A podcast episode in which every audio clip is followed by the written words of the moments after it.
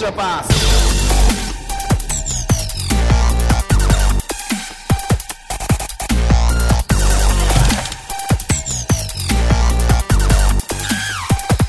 「皆さんこんにちはエクストラパスポッドキャストですズボンです宮本です。慎太郎です。よろしくお願いします。はいえー、記事が書き終わってない慎太郎さんと、え昨日2時間しか寝てない宮本さん と、えー、明日5時半起きのおしたいズボンでお送りいたしますんで。え満身創痍じゃないですか。深 今夜の11時半でございます。はい一個言うならば、一個、一個言うならば僕は、記事を書くことをもうやめることにしたんですけど。いや、それ、あ、その話するはい。いや、いいいんや、ですズよボンさんしね、いや、いや、もう約2ヶ月、3ヶ月ですか。3ヶ月弱ですか。なくてはいはいはい。まあ、プレシーズンが考えた3ヶ月ですけれども、はいまあ、メディアで行かせてもらいますけど、行ってますけど、あんま向いてないなと思いました。やめてください。スタート、オープニングトーク。向いてないな発言はちょっとやめてもらえます。今週のオープニニングは、タロンタさんから届いた、自分には向いてないことをお話ししていきます、みたいな感じのコーナーですかング。いや、もう、そう、いや、ちょっと、いや、ちょっとやっぱり、はいなんか違う、違和感をすごく感じていたんですけれども、やっぱりなんかちょっとバスケの楽しみ方、応援の仕方として、はいあのやり方はちょっと僕には向いてないなってちょっと思ったんで。いや、僕めっちょと。ゃ思ってたんですけど、うん。あのー、いつだっけレバンガ戦行ってたじゃないですか。うん横浜じゃなくて、横浜次行きましたよね。レバンが宇都宮戦かな宮本さんに言われたのは。違う、それじゃない。最近ですよ、最近。え川崎あ、川崎戦だ。うん、川崎戦。うん。川崎戦が、僕の記憶によると、レバンガのベンチの横が、エンド側が、記者席。はいはいはいはい。そうだね。で、ズボンさんが本来、本来というか、いつも座ってたであろう、エンド 側か、ベンチ裏、じゃないベンチ裏っていうか、エンド側にいて、ズボンさんは何も思わないのかなって思いながら僕は川崎戦を見てたんですけど。はい。その通りです。北海道に来て気づきました。僕は3俺、円が好ブーきだスとタ。ーだったわ。 俺、ブースターだったわ。え俺、メディア。アじゃなかったわ。ブースターだったわ。っていう。まあ、はいはい3円は好きだけどね。うん。3円は好きだったけれども。はい。っていうのを思ったので、ちょっとね、はいまたちょっと僕もいろいろ考えていきたいと思う。まあ皆さん、ね、もちろん、宮本さんと慎太郎さんは素晴らしい記事を、き記事を書かれてますん で。はい。はい、それはすごく僕は楽しみにしてるんで、なんはい、出かそてのほしいなと思いますけども。二重みたいな、二重みたいな。キズユ。記事をね。記事をね。はい。すいません、なんかいきなりズボンさんのなんか、あの、やさぐれた感じで申し訳ないです。いや、ほん、 満身創痍感すごいですよ、3人の。本当に。まだね、ちょっと北海道にいるんで、なんかちょっとね、なんかちょっと、ちょっと違う感じがしてますね。なるほど今日の今日の僕は。はい。初めてじゃない自宅以外で撮るポッドキャスト。はい。誰か。宮本さん実家で撮ったことあるけどね。僕は僕は初めて自分、自宅以外で撮ってる。僕はカラオケで撮って、撮ったこともあるし。いエリゴや、えっ、と、キッシーが来た回はカラオケで撮ってましたね。あ、そうだったんだ。覚えてねえわ。でも、第5回とかですよ。うん。でもなんか、んしょうんなんかで帰った時に、うん。家で撮って、部屋で撮ってて、うん。うちの母親が、うん。今日正宏部屋で一人で喋ってるかもしれないから変なことしてるわけじゃないからね、みたいなことを言う。まあ、変なことしてるには違いはないけどね。っていうのをなんか父親に言ってて、あみたいな父親が。はいはいはい。あ、そう、うんうんうん、みたいな。っていうのはありましたね。お母さんは全面的に味方ということでよろしいですかお母さんヘビーリスナーなんで。お母さん聞いてますか大きく元気に育ってますよ。今だから言えビデオレる、お母さんへの、み たいな。ビデオレターみたいになっ聞ていてる。くれた。いいよ、やっていいよ、宮本さん、今から。はい。僕は、3年4組の、みたいな。え、なんの、じゃなんか、なんかあったよね、そういうのね。なんか TBS、屋上からさ、 TBS がすごいですもん。うん TBS がすごい。屋上からなんか叫ぶのあったようね。ん、ありましたよ。あったよね。ね、なんかね。はい。 3年4組の、慎太郎さんみたいなやつ。女性のパターンってあんまないですよね。僕たち疲れててテンションおかしくなってまそすうけですど。ね。だいぶ疲れておます付きね合い。、おつお付き合いください。はい。だいぶこれ危険な回になりそうですよ。はい。ということで、はいドイツの、えー BBL のはい宮崎さんも楽しみにしているあのコーナーに行きましょうか。はは。い。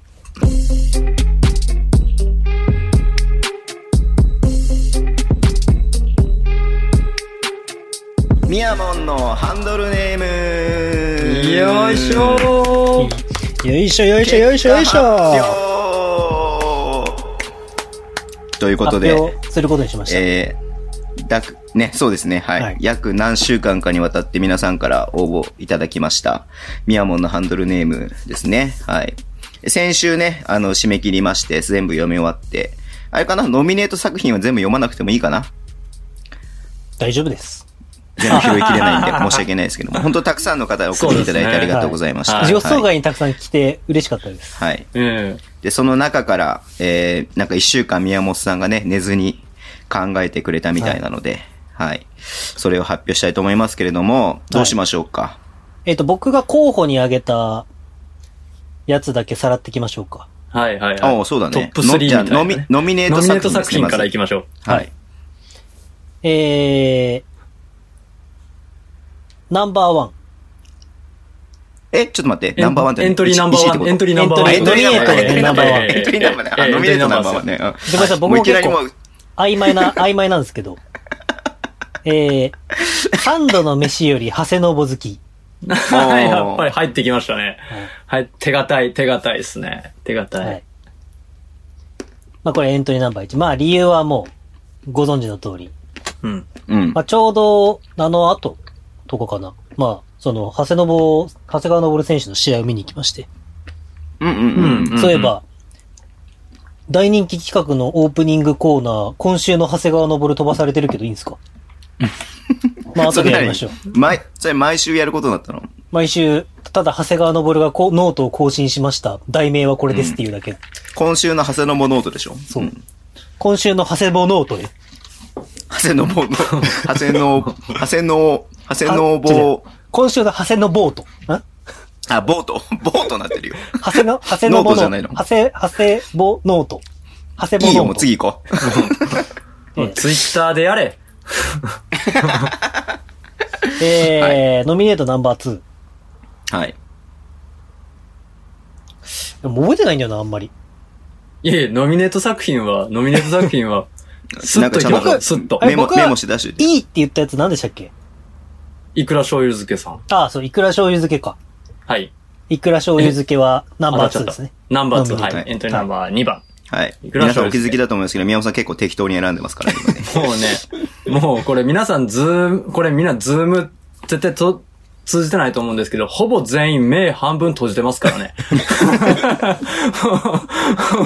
いや、そこまでじゃないです。だるんですよ。えー、ナンバー3。はい。えー、ヒステリックラブリンス。あ、来た来た来たよしよししんよたしろうさんお気に入りのヒステリックラビリンスが来た慎太郎さんお気に入りのよヒしステリックラビリンス。はい。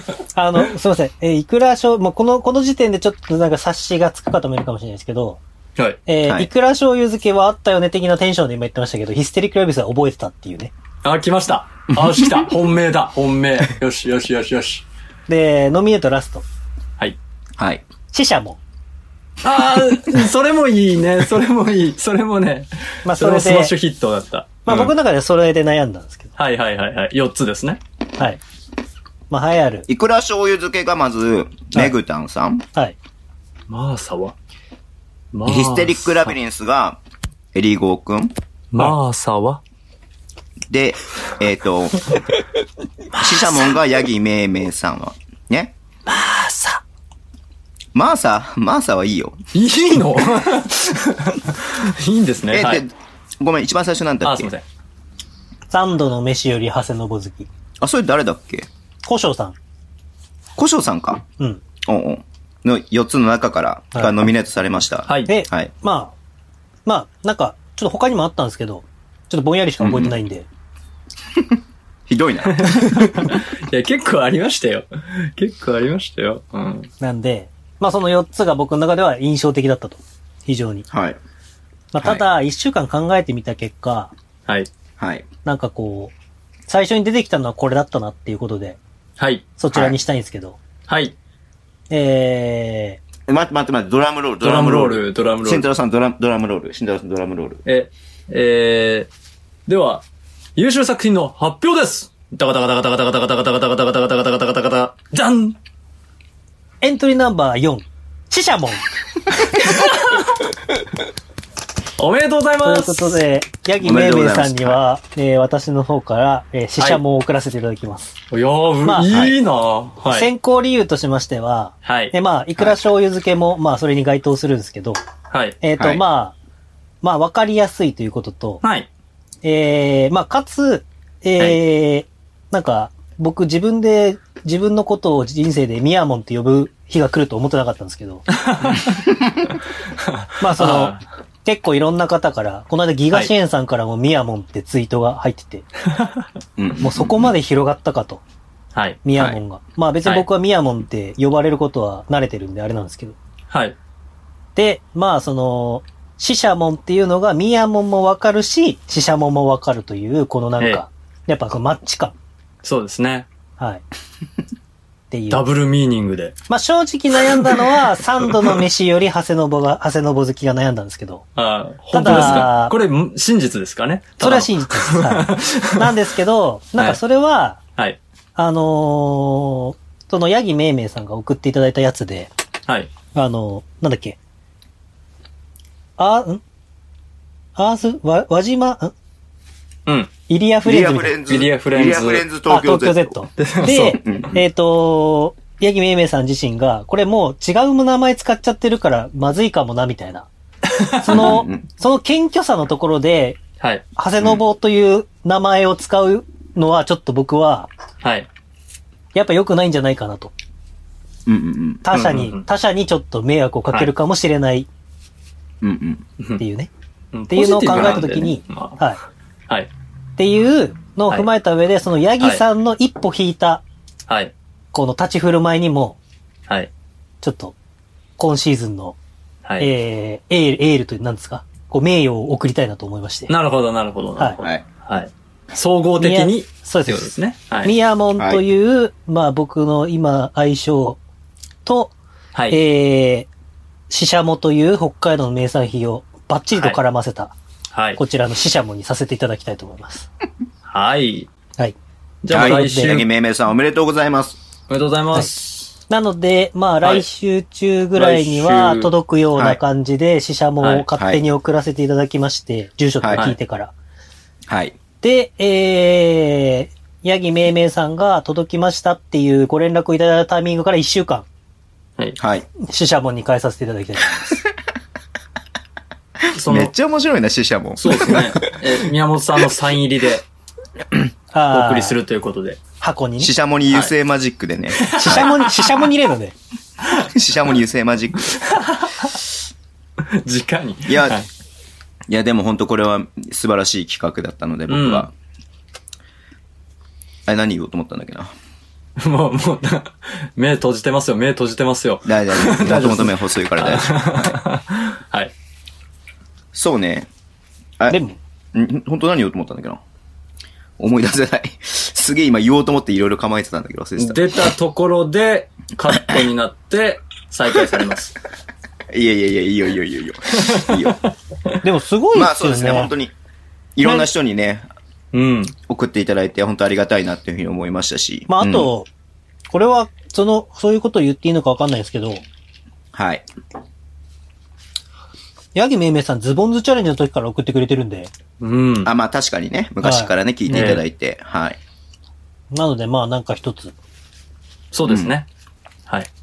エクストラバスの栄誉ある賞を、はい。はい。はい。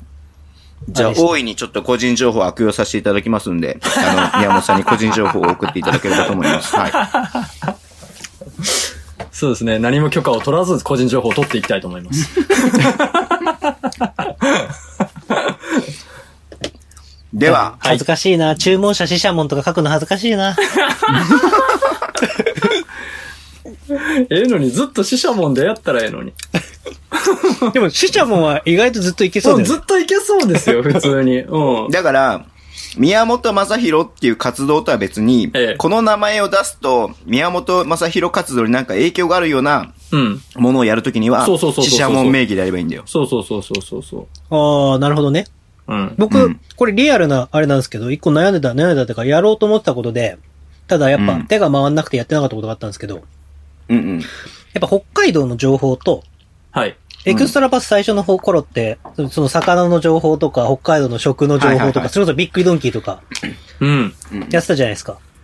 うんうんあれは僕ちょっと続けたいんですよね。だからちょっと、なるほどねうんうんうん死者門名義でツイッター始めようかなって思って。いいね。いいね。YouTube やれば、死者門チャンネルやれば、死者門チャンネル。死者門チャンネル 北海道の美味しいものを紹介していくよ、みたいな。うんいや、でも普通にそれは知りたい。そう、普通に本当今北海道来ていろいろ調べてさ、食べ、特に一人だから、うんぜもう全部飲み会とか断っちゃったからさ、はいはいはいはい。一人で動いてると一人で行けるお店とかなかなかない、ないっていうかうさ、ん。知りたいなと思って、うぜんひ死者門の活動を、いや、本エ当クにスト。ラパスは応援しています。食べログに載ってない美味しいお店とかね、地元の人しか行かへんみたいな。確かうに。ん。ここだったら地元の人価格で食べれますみたいな。うん。確かに。めっちゃ死者も知りたい結構可能性広がるんですよ。本当に。あちゃんとあれだよ。死者、死者物被りも、死者物被り物をして登場しなきゃダメだよ。こういうやつそうそうそうそうそうなんか横長の方さかなクンみ、さかなクンみたいな感じで。はーい、死者もみたいなやついるでしょ。縦ちゃうんか横かい。それ面白いわ。 面白いですね。はい。ということで、まあ、宮本さん、真面目な話ね、宮本さんのご実家のね、あのーえっ、と、海産、海産物っていうの水そうなんですよね、はい。注文もね、受けたまっておりますので、はい。ぜひ宮本さんのツイッター見ていただいて、ほんとマジで全部うまいんで、えー、ほんと美味しいんで、なんかのコークナー。オリティは保証しますんで。なんかの効能のプレゼント全部それにしたったらめっちゃ来ると思い ますよ。もうはがきめっちゃ来る、メールめっちゃ来ると思いますよ、多分。はい フォロワーのリツイートっつって。うん。うんそうそうそうそうそうそうそう。これに、あのー投稿してください、言うて。あ、そっか、僕今ほら、個人で YouTube 今やってるからさ、はい。そのチャンネル登録者数増やすために、はい宮本商店の商品使わせていただきましょうか、じゃあ。あ、めっちゃいい。めっちゃいい。すぐ登録する。ぜひお願いします。いや、多分、慎太郎さんには当たんないと思うよ。ですよね。うん、知ってました。うん、だって、身内だからね。ですね。うん。見えて回してもしょうがないですもんね。はい。はい。ということで、皆さん本当ありがとうございました。じゃあ、あの、死者門の活動を楽しみにしていただければと思います。死者門の活動が、軌道に乗ってきたら、死者門の方で、ちゃん、あの、プレゼント企画があるかもしれないんで、ありがとうございます。もしツイッターめっちゃないいじりゃんそれ、インスタグラムで死者門を見つけた時には必ずフォローするようにお願いします。そうですじゃあ、死者門の、えっ、と、ツイッターアカウントできたら、もう、もう一目散にね、僕はそうですね拡散しようと思いますんで、はい。うん。面白いからじゃやあろうよろしいですか来年つ次行っちゃって。はい。うん。じゃあ次のコーナーに行きます。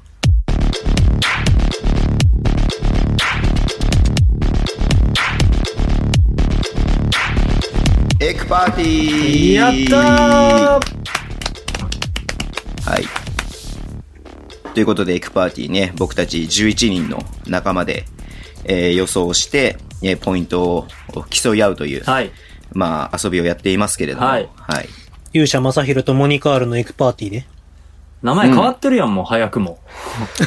それ優勝それ も導かれし、う。ええなんだっけありましたよ。 87世代だっけ、ええ87世代。はい。うん。今ね、ちょっと待って、僕これ出したいんだけど、画像が読み込まないっていう Wi-Fi の遅さがなってますけれども、はい。えっ、と、水曜とね、はい土日のゲームがありましたんで、はいえー水曜のゲームと、えーまあ3試合分ですね。はい。予想対象でした。まず、えー水曜のゲームが、えっ、と、アルバルク東京と、んえーあ、ん間違え間違えご川めんえ崎っと横浜川崎ブレイブサンダースと、はえーい川崎、川崎ブレイブサンダースと川崎って なんだ、えー横横浜 B コルセアーズの試合。はい。はい。結果的には、えー、川崎が1点差で勝ったという試合でした。 はい。はい。で、川崎の勝ちを予想していたのが11人中8人。はい。なので、この8人でポイント割り振ったんですけれども、はい。まあ3人がね、横浜の予想をしていて、えー、もしね、1点差だったんで、仮に横浜が勝ったら、で特にね、これは神奈川ダービーってことでね、はい観客動員数のがポイントなんですけれども、これを倍にしていましたんで、はい4698ポイ ント。もう3人で分けたの。そう、1000点以上になってたってことですね。はい。千3人で分けるっていうね、ことになってたんですけども、まあ、川崎勝ちましたんで、はい8人で分けました。はいはい。え一番近かったのが小翔さん。最近小翔さん調子いいね。調子いいですね。はええで、2番手がな ぎさ。うね何気になぎさはね、い渚つもこういうとこついてくるよね。うんついてくるはいで、3番手が慎太郎さん、お、すごい。はいうん。ということで、えー、古生さんがここで1400ポイント以上取って、えー、ついに1位に躍り出たという、なぎさを抜いて、はい。はい。はい。というゲームでした。はい。で ね、ここにね、ちょっとね、お便りが来てますんで、お便り読ませていただきますね。こんばんは、もたまです。エクパーティーへの投稿です。12月9日の川崎対横浜の一戦。川崎優勢と目された、えー神奈川ダービーの試合。えー試合は横浜の意地と気合で接戦の展開。残り3分からロバート・カーターが立て続けにショショットを沈め、うんえー1点差で迎えた残り8秒。カーターがファジーカスとの1対1から放った、えーミドルジャンパーは惜しくもリングに弾かれ、うんえーバンジーキュース、横浜の勝利を予想していた僕にとっても非常に悔しい試合となりましたが、ハラハラドキドキの展開に興奮しました。そして、ロバート・カーターについて一言。僕は彼の活躍に敬意を表して今後こう呼びたいと思います。はいビッグショット・ロブと、あとーいうね、お便りだったんですけれども。はい。あ、見ましたあの、最後の場面。見ました。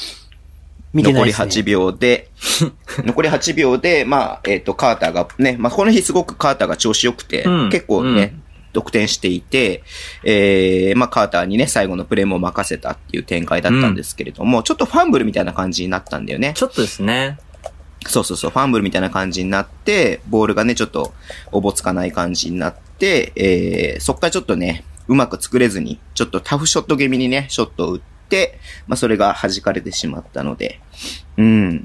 ちょっとね、なんかそこまですごく盛り上がってた割に、最後のワンプレーがちょっと、あーって感じのね、試合でしたけれども。はい。うん。だから、もたまさんと小煩悩さんとタロンタさんは横浜の勝利を予想していましたんで、ちょっとね、うん、残念だったなっていう最後のプレーだったと思うんですけども、慎太郎さんなんか数値的に分析とかありますかえっと、この試合ですね、あの、数値的には、すごいね、あの、やっぱカーター選手が突出していうて、んやっぱり、うん、スリーポイント9分の5決めてますから、 ?9 分の5。うんはい、 信じられない確率で決めてますしね、はい。はい。で、あのー数字的にはやっぱりショット、スリーポイントよく決まったなっていう試合では確かに36%、横浜はそんなにそのスリーポイントをガンガン決めていくっていうチームでは今季はまだなかったんですけど、今回36%、はいで、えー、対して川崎がやっぱりスリーが入ってこない。去年何が強かった、スリーが30何、35、6%で決まってて、40%近くで決まっていたっていうところで、30%しか決まってないってところで、どうしてもね、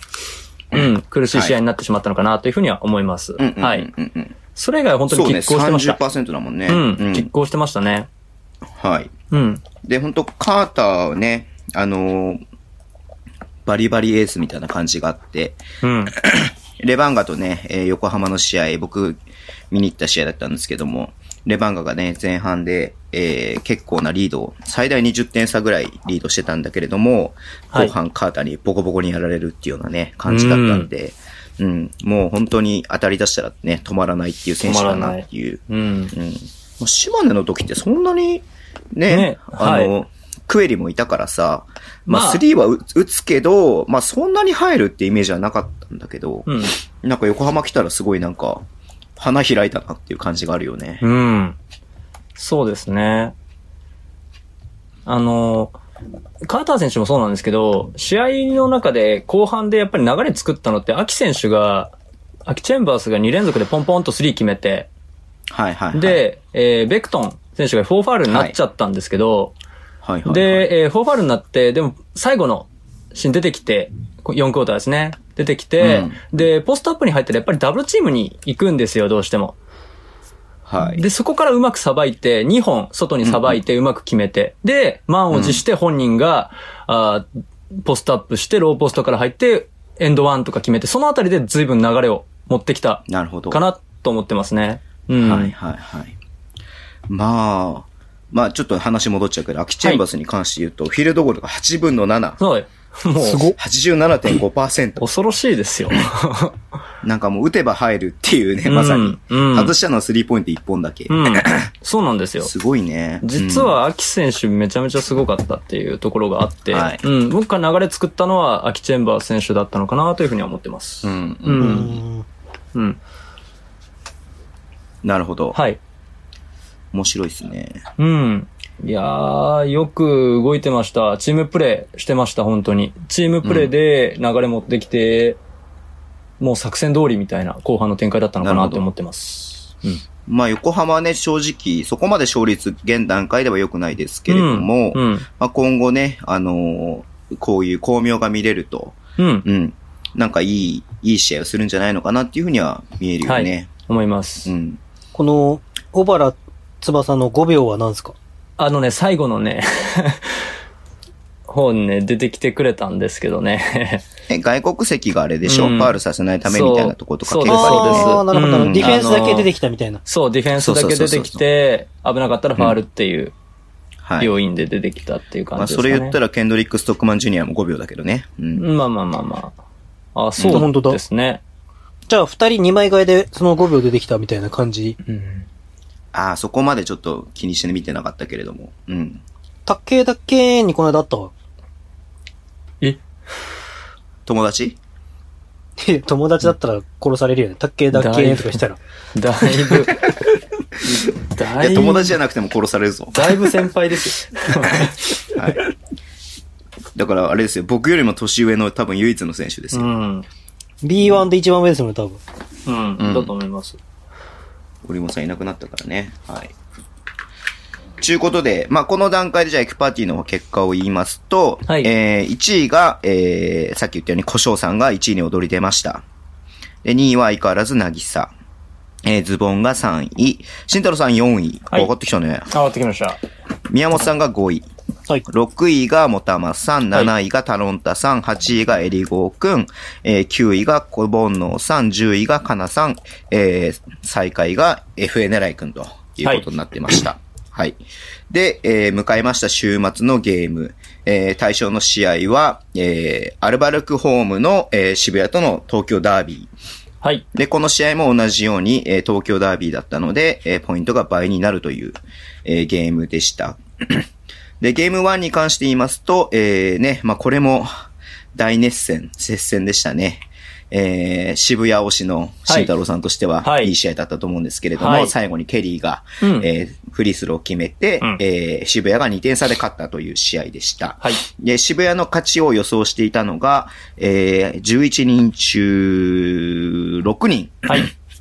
意外といますね。えーそうだね。もたまさん、こぼんのうさん、タロンタさん、こしょうさん、かなさん、FN 狙いくん。はい。僕と宮本さんと慎太郎さんはここを外しました。はい。はい。で、一番近かったのがもたまさん、すごいね。うん。父さんで、すごこいぼ んのうさんが2番もたま手、さんタロンタさんが3番手。はい。さあ、はい。昨日、昨日、宮崎哲郎くんと、2時間47分ライブ配信したんですよ、夜の0時から。はい。もたまさん最後まで見せたからね。あれでしょもう、あれでしょドイツに向けて配信したでしょ時間的には。そうですね。そうそうそうそうそう。 ドイツ合わせや。ドイツの日本語が好きなドイツ人、バスケが好きで日本語が好きなドイツ人に向けて配信してから。もしくは、あの、ドイツ在住の日本人に向けてね。はい。はい。そうそうそう。ただ、もたまさんだけからコメントがすごいたくさん来る。ありがたいです ね。もたまさんは、最初の30分か40分ぐらいで、これ聞いてる人いるのかなみたいな話をしてたんですよ。はいはいはい。あ、コ言っメントもてたね。コメント来てる来てないわけないわ、みたいな話してたよねそうそうそうん最初の1時間からこの俺見てたんだ、ちゃんと。来ねえわ、うんみたいなこと言ってて。じゃあなんか、もたまさんが、これが終わるまでランニングします、汗、みたいなやつが来たんですけど、終わんねえ、終わんねえ、終わんねえ、みたいな。 のその後2時間ぐらい結局やったんじゃない配信。 もう、ハーフマラソンぐらい走ってますね。うん走ってるね。ぜひ、87バスケットボールラボの方の YouTube 見ていただければと思います。それに関しては。結構濃ゆい話をしてるっぽかったんで。うんはい。で、えー、ゲーム2はに関しては、えー、24点差という大差でアルバルクが勝ちました。で、アルバルクの勝利を予想していたのが11人中7人。はい。ということで、えー、予想したのが宮本さん、慎太郎さん、なぎさ、えー、小煩悩さん、小翔さん、えー、かなさん、FA 狙いくんということで。はい。で、一番近かったのが、なんと、最下位の FA 狙いくん。おうおお。はい。で、2番手が小煩悩さん。3番手が、えー宮本さんということで。ありがとうございます。はい。で、この3人で、まあ、上、ね、得失点差のポイントを割り振りました。その結果、えー、1位は変わらず小翔さん。2位も変わらずなぎさ。えー、3位は変わらず、えーズボン。4位も変わらず慎太郎さん。 はい5位が、えー、もたまさんがここで、えーおー5位に浮上しました。えーも5位だった宮本さんは6位に、えー落ちました。7位タロンタさん、えー8位が小煩悩さん。9位になんと、ここで FA 狙いくん、最下位だった FA 狙いくんが上がってきて、えー、エリゴくんが10位、えー、カナさんが最下位となりました。はい。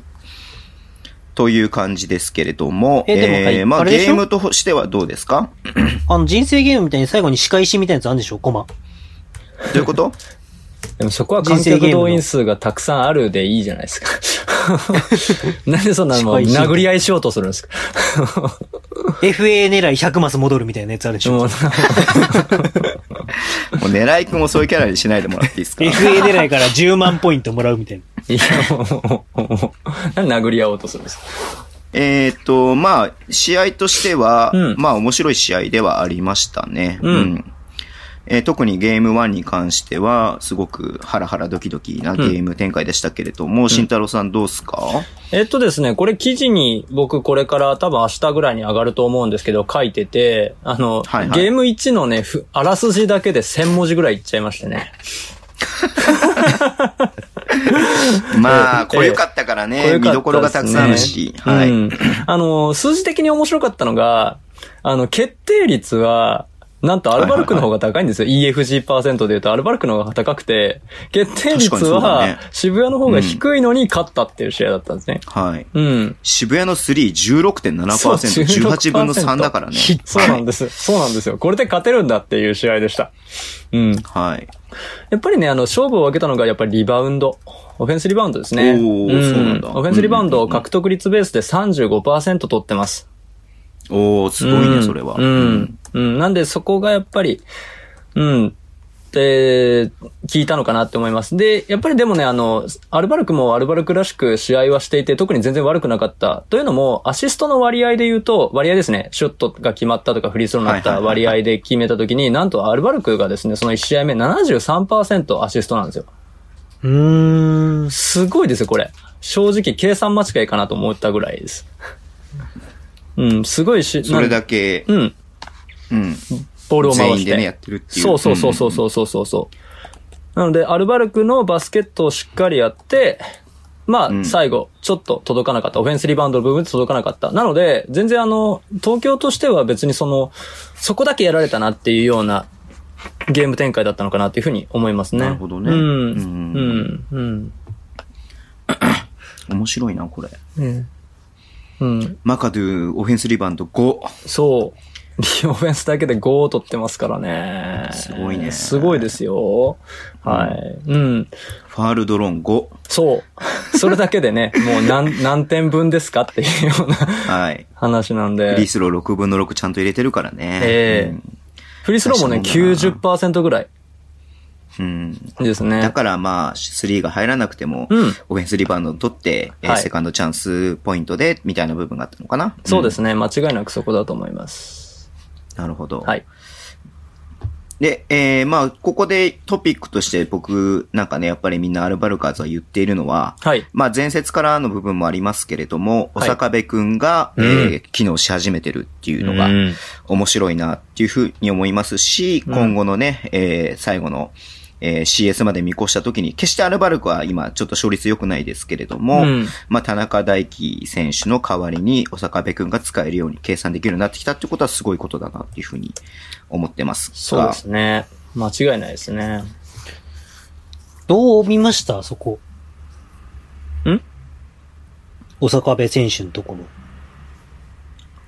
いや、あー単純にスタッツ、まあ、ゲーム1は正直7分の1とかなんで、あまり、うんえー出てはいるけれども、えー貢献してるかって言ったらそういうわけではないかなと思いますけど、ゲーム2に関して言いますと、えー結構ね、得点が、ちょっと待って、今何得点だか今ちょっと出すね。うん。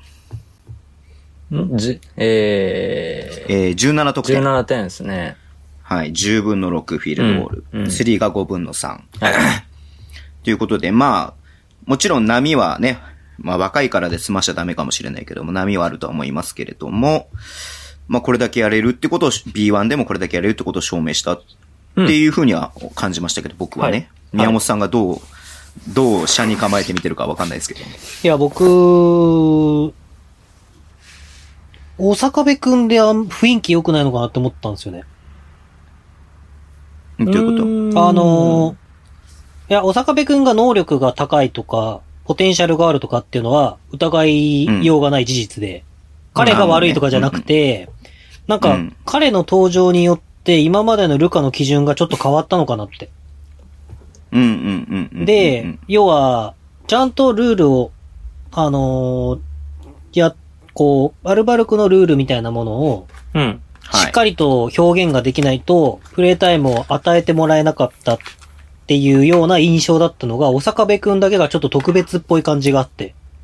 うん。うんそれは、うんルカが彼に、えっ、と、おそらくそれ言ってる、要は馬場雄大とか田中大輝みたいなうん期待をかけてるんだと僕は思うんですよね。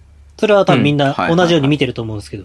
でうもんそれによって押し出されてる選手が、まあ選手が悪いんじゃなくて、押し出される選手が必ずいるわけですよ。はい。うんうんうん。で、なんかそれが今までの要はルカの基準と違うから、ちょっと不穏な空気が流れてるんじゃないかなって僕には見えたんですよね。あ、逆にね。そう。んんんその、なんて言うんだろう。コートの中でっていうよりも、ベンチの雰囲気がちょっとアルバルクは、なんか、どうしたんだろうな、みたいな感じの。僕は秋田戦を、うんうんその現地で見に行ったんですけど、うん。まあ正直その、えっ、と、まあ、長谷川昇選手と、小坂部選手がマッチアップする場面があったんですけど、はい。秋田戦に関しては、もうそこ狙えよ、秋田、みたいな感じだったんですよ、正直。うんうんうんうん。いや、もう小坂部君のところアタックしてたらもう止めれねえわ、長谷物は、みたいな感じだったんですよね。うんで、も、はいはい。その多分、健三さんが高さのところを考えて、結構もう、え、そこで行けばいいじゃん、押せばいいじゃんっていうところを結構簡単に変えて、古川選手とかに変えるんですよね、安岡選手とか。うん。うんうんまあ、ただ安岡選手がめっちゃ当たってたんで、うんまあ、それは健三さんのチョイスは正解だったとは思うんですけど、そはいはいはいの、結局もう何かしらの穴にはなってるんですよね、間違いなくう。んうんうんでうんもうんうん、多分これは、まあただ、これ表現難しいんですけど、えっ、と、3連覇に向けてのチャレンジだから、やりたいという考えだと思うんですよ。はいはいはい。例えば、2連覇目、しょ最初の優勝の時は、やっぱりその基準に満たしてない と、えー使えません、みたいな。はい。その、そういう基準に満たしている人が、の、あのープレイタイムが多いです。なぜなら、自分、こ私たちのバスケットボールのフィロソフィーとか、ところに、そこに見合った選手を私は出します。みたいなルカの基準が。うんで、も、この3連覇に向けて底上げを図らなくてはいけない、みたいな多分感じでルカが考えて、さらなるアルバルクみたいな感じでルカは多分思ってて、うん。は小い坂部くんを使ってるんだけど、多分それがベンチのメンバーにはちゃんと伝わってないのかなみたいな。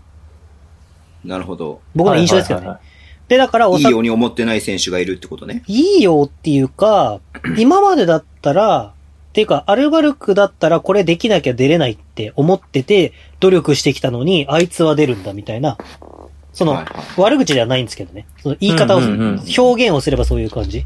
はいうんうんうんうん。で、結局、彼のところでやられるっていうことが、なんとなくみんな分かってるから、彼のところに目を向けてしまって、穴が、ディフェンスの穴が開くみたいな。うん。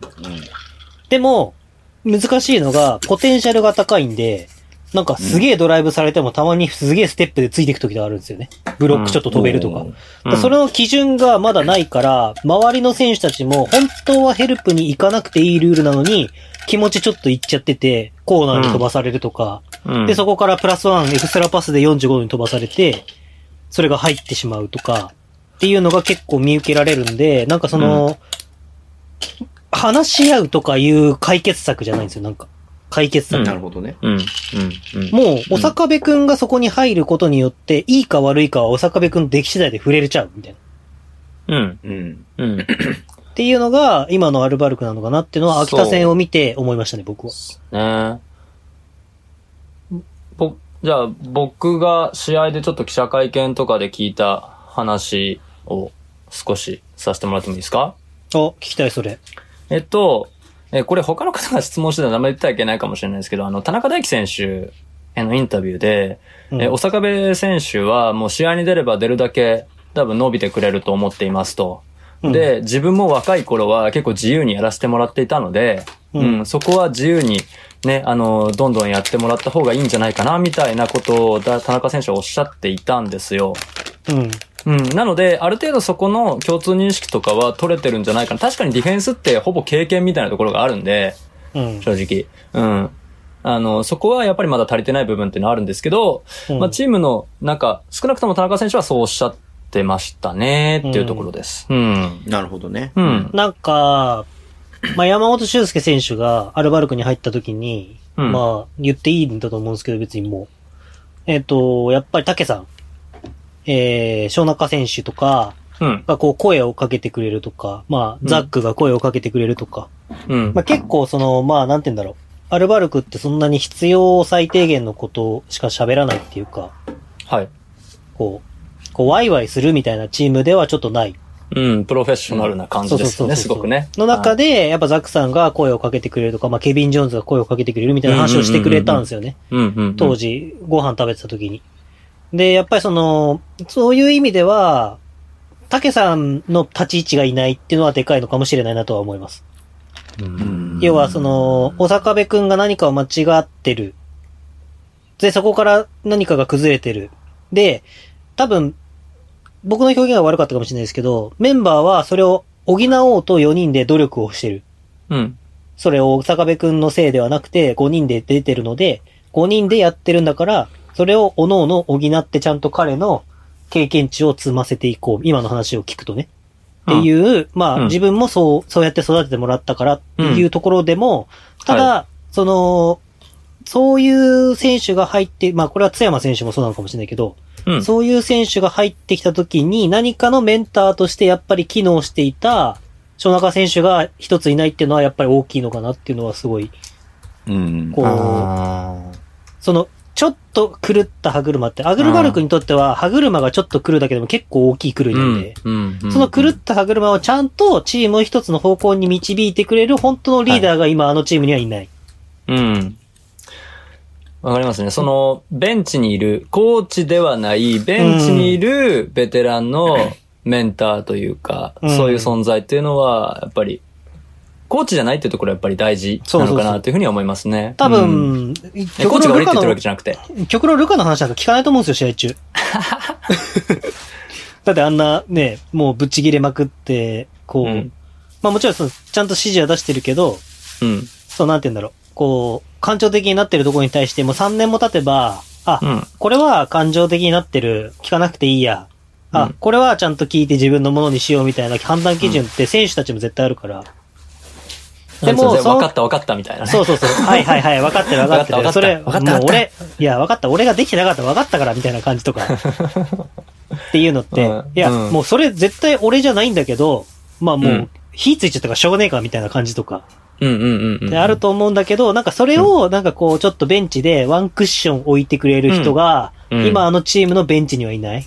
まあ、多分ザックがそれをやろうとしてるんだとは思うけど、ですねちょっとザックのキャラクターとしてはちょっと違うのかなっていううん。のが、だから誰がそういう、なんて言うんだろう、クラブの、こう、軸本当の軸コートの軸じゃなくてクラブの軸になるのかっていうのは、まあもしかしたらルカは逆に、お坂部を使うことによってそういう選手を生み出したいのかもしれない。はいはいはいはいはいはい。まあ、その、いわゆる、まあ、劇薬じゃないですけども、うん。そういうことですよね。う。うんん。あまあ、ポテンシャルはすごいですからね。2戦目なんか、本当に、もう彼にやられたっていう、 ね、シーンもシチュエーションも結構あったので、ね。多分、間違いなくね、あの、アルバルクで成長ししている選手なんだろうなとはうん。思いますけど。ねえ、というところですね。うん。詳しくは、私の記事で、はい、楽しみにします。はい、読んでいただければと。とその記事で全てが真実が語られるんですね。ええとんでもない長さですよ。とんでもない長さになってます。はい。はい。書籍にできるレベルでお願いし ます。はい。結構、うん、なかなかの量ですね。 OK。じゃあ、はエクパーティーね、えーっと、次のゲームをはい決めましょうか。はいえー、天皇杯あるけどね、来週は。そうですね。あそうですねまあちょっと、エクセ天ル皇で杯はすと予想か、しなくてもいい岡かな山ととはか。思うので、うん、そうですね。手内はまたちょっと違うのでね。うん。はい。えー、B1 第14節、来週末に行われる、な、今週末か、今週末に行われる試合ですけれども、はい。読み上げていきましょうか。はいえー、新州大阪、はい。三河北海道、はい。宇都宮アルバルク、おほほおーはい。千葉富山、はい。横浜秋田、うん。名古屋滋賀、はい。えー、渋谷広島、はい。三円新潟、はい。川崎京都、島根琉球。うーん、難ピンとしくいる。試合ありました難しいな。あんまりこうね、連続にならないようにと考えて、行くと、大阪とかやった新州大阪まだやってないと思います、大阪は。あれこれ手挙げても当たってくれないんだね。いや、宮本さん今なんか、あの、あるある探検隊のポーズで止まったかな と思いました。フリーズじゃねえわ。全く動いてなかったんで。僕は、こどれの、今シーズンの僕の一押しカードは滋賀、あ、名古屋滋賀。名古屋市が。うん。まあ、その、エクパーティー的にとかじゃなくて、個人的にね。はい。や名っぱ古屋市がやろうか、じ滋ゃ賀、滋賀からね、何人か名古屋に行ってて、あ。あ、確かにね。そうだね。んそう。で、古巣う対、ん。対決だね。これでは、、今ちょっと調子が上がってきた滋賀と、今シーズン全体的に調子がいいと言われてる名古屋。はい。はあーこので、バチどバっちチもは、スリーポイントチームなわけじゃないですか、形として。はい、はいはい。うん。い。色なし。あいいですね。バチバチのゲーム見ましょじゃあ、それで決まりでお願いします。う。はい。えー次節予想するのは、名古屋ホームの、えー、滋賀との一戦。えー12月の19日と20日に行われる試合やりますので、これ何難ししいらな。の方もね、ぜひ、えーこの試合見ていただけると、来週の配信が面白いかなっていうふうに思います。はい。伊藤大使バースデーゲームになる。じゃないですか。あそうなのおーさすがう。ーん21日じゃなえいでいすつが誕生日あ、翌日ってことね。めっちゃいいじゃないですか、いろいろと。うん。大志選手ね、あの、スタメンにもなりましたし、さっき YouTube でも話しあ、したし。 22日だ。うん。いや、じゃあままち伊藤大使バースデープレゼントで、えーピタリ賞には1222点あげます。ダメでしょ。上げすぎでしょ、それはもう。ポイントがもう安売りがすごいです。なんかインフレ起こしてるからね、最近うんのバーディーのポイントね。。うんうん。ダービー2連戦でもうインえフレ でもが。さ、もし、はいもしもこのエクパーティーが、本来の観客動員数で行われてたらそれぐらい入るってことでしょまあまあでも、そうですね。半分ですからね、基本的には。 1000人とかでアルバルクがやってるんじゃなくて2000人はやっぱ入るから。入りますからね。じゃあもういいじゃない伊2500藤た伊藤大使バースデー企画として、ポイント倍で。いやいや もう、アディダスのセール並みに倍になりまくってる。え えびっくりだわ、はいビッグカメラもびっくりな感じできますね。はい。じゃあ、次のコーナーに行かせていただこうと思います。はい。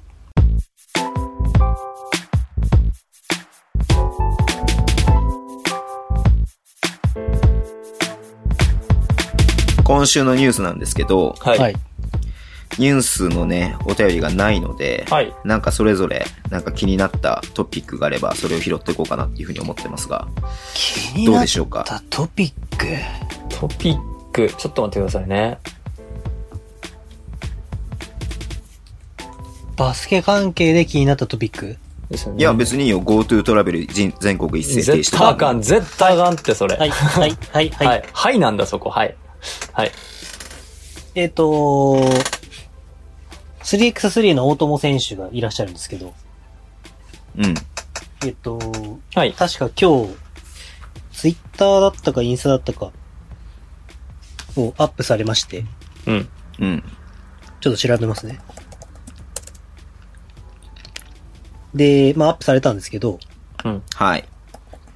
えっ、と、ヤマモンの、えっ、と、プレイスフルを、プレイフルか。なはい。プレイプフレル。プレイフル。プレイフルうんうん。プレイフルのね、えー、ロンティーを着てたんですよ。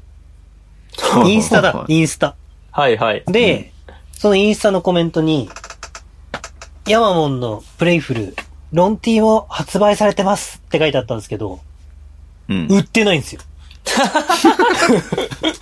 どういう、どういうことどういうことどういうこと準備中です、準多備中。うん分、まだこれから、ロンティーも売りますっていうのを、うん。彼は出したいと思うんですよね。山本修介選手は。はい。で、彼めっちゃ真面目だから、そういうところ、そう、きっちりちゃんとしてるから。はい。でも、多分う、大友選手と仲がいいから、まああ、なんかあったんじゃないですか、バイビーわかんないですけど。そうですまね。あ、あ滋賀と試合したっけ最近。ああ、覚えてないな。わかんないけど、まあ、その時とかに、例えば、試作で、今、ロンティ作ったんだ、的な感じで、多分、大友選手にあげたら、おそらくですよ、僕は知らないけどね。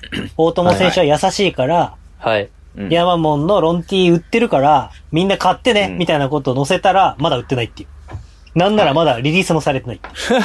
や、やっちまいややがっっちゃたってやた、つですね。やっちゃったってやつですこれ、ね。はい山本俊介結構そういうの嫌うんで。はい。やっちゃいはい。あ、でもましなたんかね、それ準は備。中ですってなんかストーリーズとかにあげてなかったっ けあじゃあ慌て。てて後からやったんじゃないですか。そうかそうかそうか。うん。なるほど。え、っということで、山本俊介、プレイフル。のロンティーが出ます。はい。素晴らしいニュースいでつす。かいつかわかんないけど出ます。はい。はい。なんだろうななんか慎太郎さんありますえーっと、いや、これ、なかなかニュースが、あれですね。なんか、大塚製薬がサポートしましたみたいな、そんなんしかうん見つかんなくて。うん、僕、 B リーグ。二つありますね。はい、おまず願いし一ます。つ目、はい。えー、ゲイリー・ハミルトン、帰化。ああ、もうちょうど一週間前のニュースになっちゃいますけれども、小寺。茨城に加入。でこ、えっ、と、なんと、小寺と思わせといて、濁らなはい小寺です。小寺へー小寺です。まあ、群馬にね、今シーズン、あの、短期契約でいましたけれども、うんまあ、あの、ジョーダン・ハミルトンのお兄ちゃん、うん。ちゲイょうどリー・ハミルトンが、はえー、なんと茨城に、ただでさえ強い茨城に、そうまであすね群馬ももちろん強いんですけれども、はい。まあ群馬を猛追する形に入ったかなっていう感じがしますね。いうん。あ特にないゲイリー・ハミルトンについては。最強の練習生、練習生でしょ選挙、 そう、最強の練習生契約ね史上最強の練習生契約。はいもう一つは、えー、埼玉ブロンコス全試合入場無料にする。え それ残念しましたよね、でも。えあのー、池田さんが断念するって、今え、断念するっつったの日言いましたよ。今日うん。え、それ見てないわ。ごめん。でもしたいっえて、言ね、っておて、金、お金取るってことえだからな無理だったっていう。あ、そうなんだ。いや、なんか、俺、それ追ってなかった。ごめん。じゃあ今のとこ全部カットしとこう。はい、終わり。いや、いいっすよ、別にカットしなくて。え、なんで断念しちゃったんだろうめっちゃこれいいなと思ったんだけど、俺は。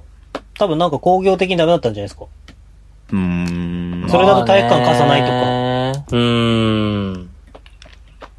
で、結局、スポンサーとかからさ、収入が得るのであれば、無料でも全然いいなと思ったからさ、普通に。なんか、香川が1000円とかでやってるけど、それよりもよっぽどいいなと思ったけどね。まあ確かにレバンガンはまだ未だに700円ぐらいですよね、子供は。あ、そうなんだ。うん。子供じゃないからわかんないけど。堀本さんがはい。子供に、要は夢を与えたいっていう、子供にプロバスケット選手を近くで感じてほしいっていうので、絶対に子供料金だけは上げないっていうので、ただ何回か上がってるんだけど。はいはいはい。で、最初はずっと500円だったけど、そはれをい。保ち続けたっうん。ていうのは、あったんですよね。いやーもう、うまいですね。さすがですね。あれ今なんか言おうと思ったんだけど忘れちゃったな。えー、池田さんのやつ載ってないな。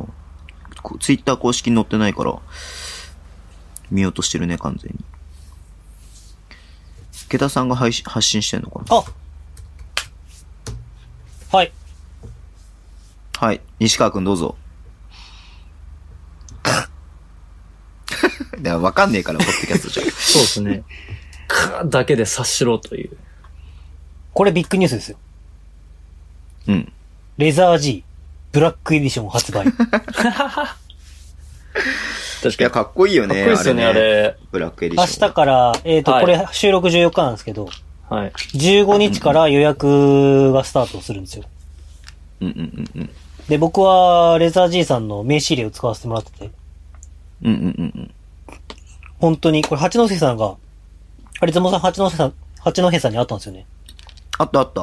なんですけ ど、八戸さんが、えっ、と、名刺入れ使ってて、うんうえ、ん。かっこいいっすね、これマジで、みたいな話になって、もうこれ持ってたらいつでもボールのフィーリングつかめるから、もういつでもシュート入るから、みたいな話で盛り上 がっ確て、もう指先常にブツブツか感にじるから、確みかたいにな。。確かに。皮目のね、感じを。うん。で、まあ僕も買ったんですよ。はいはでいはいすごいいいんですけど、買ってからまだ一度も名刺交換する機会がないんですけど、してくだかさいれこよ。れ、かれこれ1ヶ月以上経ちましたけど。でも、その、それの真っ黒が出るらしくて。それがまた、ねほんとかっこいいんですよ。とこれ買はちおょうっか、とな、そろそろ。あと、まあ、レバンガコラボとかもあったんですけどね。別に僕コラボは、あれなんですけど、あとグレパーコラボがあって、あ、そうなんだ。知らなかった。あ結構いろいろあるんで、なんか他のチームとも今話してるとか、2チームぐらいお話いただいてるとかって書いてたよねう。ん。なんうで、ん。そうですかね。僕の二つ目のニュースは。うん。はい。ちょっとニュースが具だったんで。はい。あれやんなくて大丈夫ですかあのー、イエス・キリストは金星から来たエイリアンだっていうのをイギリスの研究家が学会で発表しましたけど、そのニュースは大丈夫ですか慎太郎さんはどこからその ニュースを引っ張ってきてるんですか先週のモノリ、もなんかモノリスの話とかね。ええええええ不思議なニュースですね。はいえ、。慎太郎さんなんか都市伝説とかそういう怪奇現象とか好きな のえー好きですよ。え、嫌いな人いるんですか逆 に。不思議じゃないですか面白いじゃないです か。すべてを自分の基準で考えないでください。仕事、仕事中にはいなんか未解決事件とかのなんかはい YouTube 流したりとかしてる。おーもうゴリゴリじゃないですか。めっちゃ見てる。ええはい。はい。こ完璧な根拠があるらしいんで、はいぜひ見てみてください。えあ、そうなのはい。完璧な根拠があ るのあはい。 それキりリスト教の人たちからさ、 ええめっちゃ言われちゃいそうじゃない、ええなんか。かなり言われると思いますそんなわけないだろみたいな感じで。ねはいえ。う。ん。はい。わかりました。あ、はい、西川くん。ダブドリボリューム10。1月発売に向けて最終ラッシュ。ね、準備中みたいですね。うん。はいえ、今回は宮本さんは出てないんですか僕は探してください。あらうん。探します。見つかった人には、はい。いくら差し上げます。本当です か出てないってことだ ね。捏造してでも探し ますよ。なんか、ロングインタビューの横行ったら、宮本になってました、みたいな。そうそうそう、縦に読んだ ら、縦に読んだら縦、読あ、みこれ宮本になってる。逆に大柴さんには縦読みで宮本になるようにちょっとね、あの作ってほしいね。 あの、最初の関東文みたいなところ。 そうそうそう。そうそうそうそうそう あもしくは、あの、な、な、あの、仙台のね、コラムのところで。うん。ああ。ってなんですよ。10、とうとう。え前出たのが5月ですもんね。そうだ、今で、回ちょっとね、空いちゃったんだよね。本当本当はシーズン開幕前とかに出したいって言ってたけど、コロナになっちゃったんでまあまあまあまあ、うん。たじ時期がやっとダブドリが見れますね。読めますんでうん。うん。 3年間で15、すごいですね。すごいっすね。前回、前々回はちょっとさ、やっぱ絡んでたからさ、なんかうんうんうん他に誰が、誰が出るとかって聞いてたけどさ、はい。うん今回僕は全く絡みがないんで、誰が乗るのかは全く知らないんで楽しみだなっていうふうに思って今ます。回、初めて、ユース企画、ユースコーチ企画がありまして、うんうんはいうんうんえー、岩井定健ヘッドコーチと尺のコーチがはい。出ますので、はい渡辺拓馬さんインタビュアーで、そうね。うんうん。ぜ。ひ、読んでください。はい。釈野さんに大柴さんを紹介したのは僕なんで。ななんでこう絡みに行こうとす何るんをで、何を、なんかそれで も僕が絡んでるみたいな何すんすのか絡みに行こうとするんです。僕がし、僕が紹介しなければこの企画は成り立たなかったんで。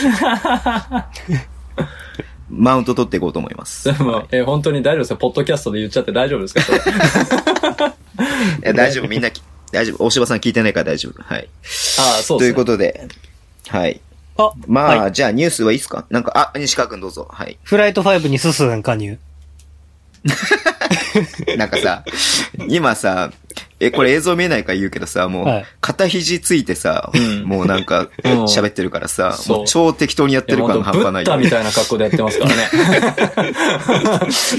宮本さん、本当にあれでしょあの、サガ、サガットの、。そうそうそううそうそう、サガットのステージ。サガットのステージです。サガットのステージでしょもうね、もうスーファミ、もうんはい。う、スーパーファミ。え、どうすそさん。すそさんのあれ何えー、繋いでる時はさ、顔見えてんの見てますよみんなズームでやってるんで。すそさんの顔見たことないから全然どんな感じなのかなと思うけれども。スソさんの顔を見たことがない。それはもう、フライト5のサムネイルにスソさんいるんで、それでもうイメージしていただい嘘て。いるのいますよ。サムネにはい。じゃあ後で見ときます。はい。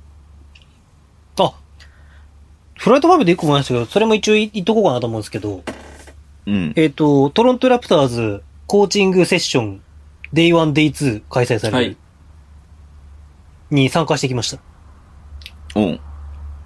全然わかりませんでした、英語がい。や、ぜ、き、記事、記事かない。 あー、き、厳しい。え、それ何日本語は関係なく、えっと、完全にカナダのサイトで、で、あ、そういうことタね。ロンタさんが教えてくれて、結構前に教えてくれたんですけど、トロントラプターズは、そのオフシーズンに、その、うんうん本当にコーチとかアシスタントコーチとうかん GM が来て、その、うんクリニックをやってくれると。はいはいはい。コーチングセッションをやってくれる。無料でしかも。で、誰でも聞ける。見に行ける。チャンピオンコーチですよ。そう。 で、それが今回コロナになったんで、オンラインになるから、タロンタさんが、もしかしたら日本からも登録ができて見れるかもしれないので、よかったらやってくださいっていうので、僕はトライしてみたんですよ。したら、はいは案の定本当に全部登録と通るっていうかできて、い。うんうん。で、結構なんかセキュリティが厳しくて、なんか何回もアドレス打つんですよね。ー結構4回ぐらいアドレス打ち込んで、うんうんうんうんうん。みたいなのをやって、で、通って、で、デイ1、デイ2。で、デイ2にニック・ナースが登場するんです よ。うわ。うわ。っていうのが。はい。まあ、今、トロントラプターズ、渡辺裕太選手が、話題ですからね。うん、加入して、話題のトロントラプターズの、まうあ、んね、。セミナーを聞くっていう貴重なえ機会に恵まれましたけど、え。うん。まあ、いかんせん私、そんなに英語が堪能ではないというか、全く英語堪能ではないので、はい。 まあ、ほぼ何言ってるか分かんなかったですね。 なんか音声を翻訳とかってできないんですかね。まあバスケット用語なんで厳しいとは思うんですけど。いやなんか僕、聞いてたのが、その、アリーナとかでやるって言ってたんで、実際なんかあ、オンあオンコートの時は動きうん動きがあるみたいな話うんうんをうんイメージしたんですうよ。ううんはでだい。から、あの、オフラ、オフライン、あオフえっと、オンラインになったら、はい。それこそファストドローみたいなやつを使って、はいはいはいはいはいはい。こう、こういう風に、要は、ラプターズのアライメントがこうで、で、うんこういう風に、例えばバンブリートがこうで、とかっていうのがちょっと見れるのかなと思ってたうら、んうんうんう全ん然そうじゃなくて、な普る通ほにどず。ーっとこうトークがなるほど。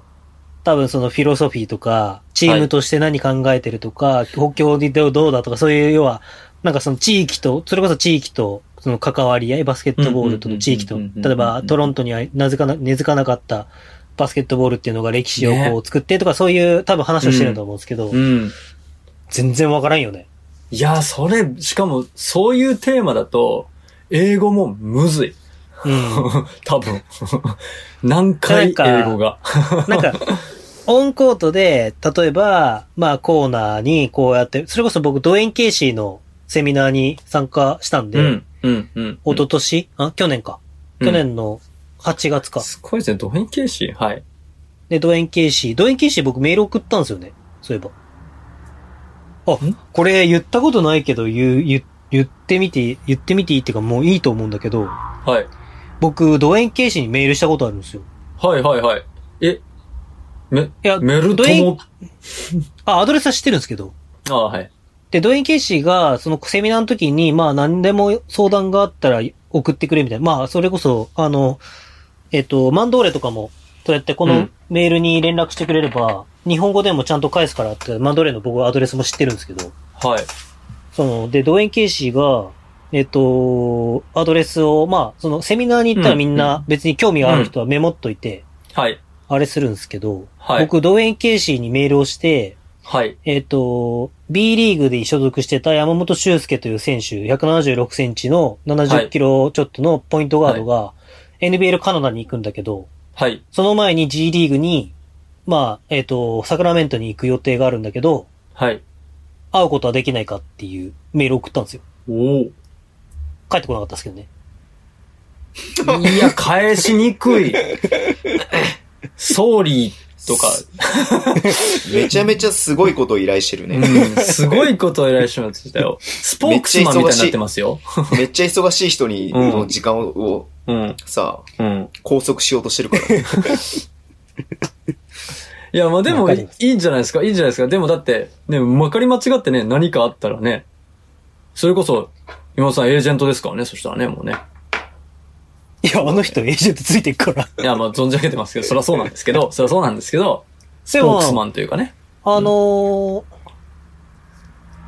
これもなんかあれだけど、えっ、と、ジョゼ、はい。レバンガにいた。はいはいははい。い。ね、ジョゼに、はい、えっ、と、山本修正9月20日だったか19日だかに、えっ、と、成田を立つときに、うん。なんか結構いろいろ、レバンガのその後、ジョゼが心配、心配っていうか気にしてるっていうんうんうんううんのうんうんうんを、き小耳に挟んで、はい。その、インスタってメッセージをくれるじゃないですか。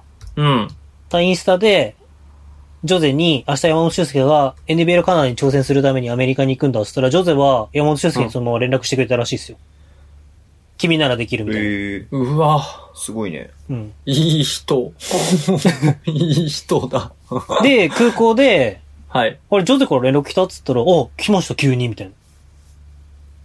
で、頑張れ、みたいな。君ならできるとか大丈夫だから、みたいな連絡来ました、って言って。なるほど。俺、言って俺って。っていう。いや、その、いい俺がして言ったからとか言わないですけど。今もちろんもちろん。はい。ええすごいな。すごい。ドエン・ケイシーに送ったのはもう、 すごいっすね。それは、それはすごいですよ。うん。しかもどうし自よう分じゃねえんだっていう。逆に、迷惑メールフォルダーとかに入ってたら、どういう意見者の編集。いや、もうそれい、や、マジでひっくり返して探してください、本 当に。本当に。結構フあォのルダーに入ったっていうよりも、フォルダーに入れたんじゃないのかな。こいつ迷惑なやつだっつっ て。いや、ちょっとなんだこ編の集英語の、英語のよくわかんない文章みたいな。はい。じゃあ、縁も竹縄なので、はいお便りコーナーに行きたいと思います。はい。はい。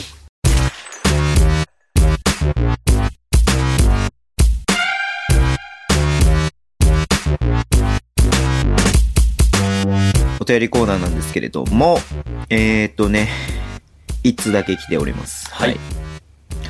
えーっとね、最近になってズボンさんの YouTube を発見し、こちらにもお邪魔させていただいた新参者の青志田と申します。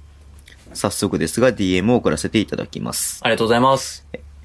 コロナ禍ってのを考えるといろいろ制限されちゃうので完全無視してアジア枠の可能性、展望についてお伺いしいたします。うん。えー今回のオンザコート外国籍ベンチ登録ルールの変更により、外国籍選手のタイムシェアが一定できるような、できるような状況になり、B リーグ全体のさらなるレベルアップにつながると思っています。はい過去日本人フォワードの育成問題は置いといて、はい。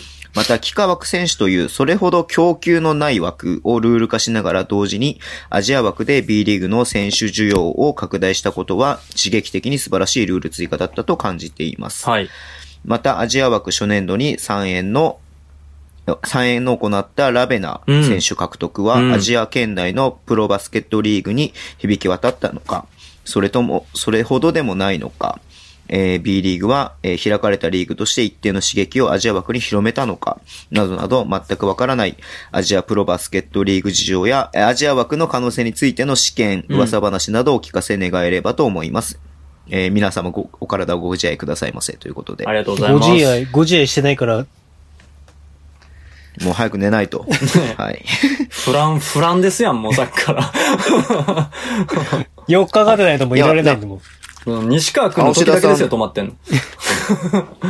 はい。僕の YouTube にいつも必ず来ていただいて、あーありがたい。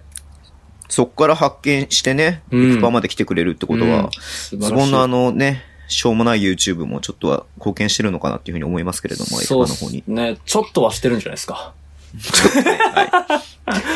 あということで、アアジア枠ジア枠なんですけれども、はいはい。うん、僕の完全な試験言っていいですかまあ、試験言ってきましょうよ。逆に僕も聞きたいです、みんなのお考え。まず第一に来てくれるかっていう問題です。そもそもが。あ、日本に興味を持ってくれるかと。そう。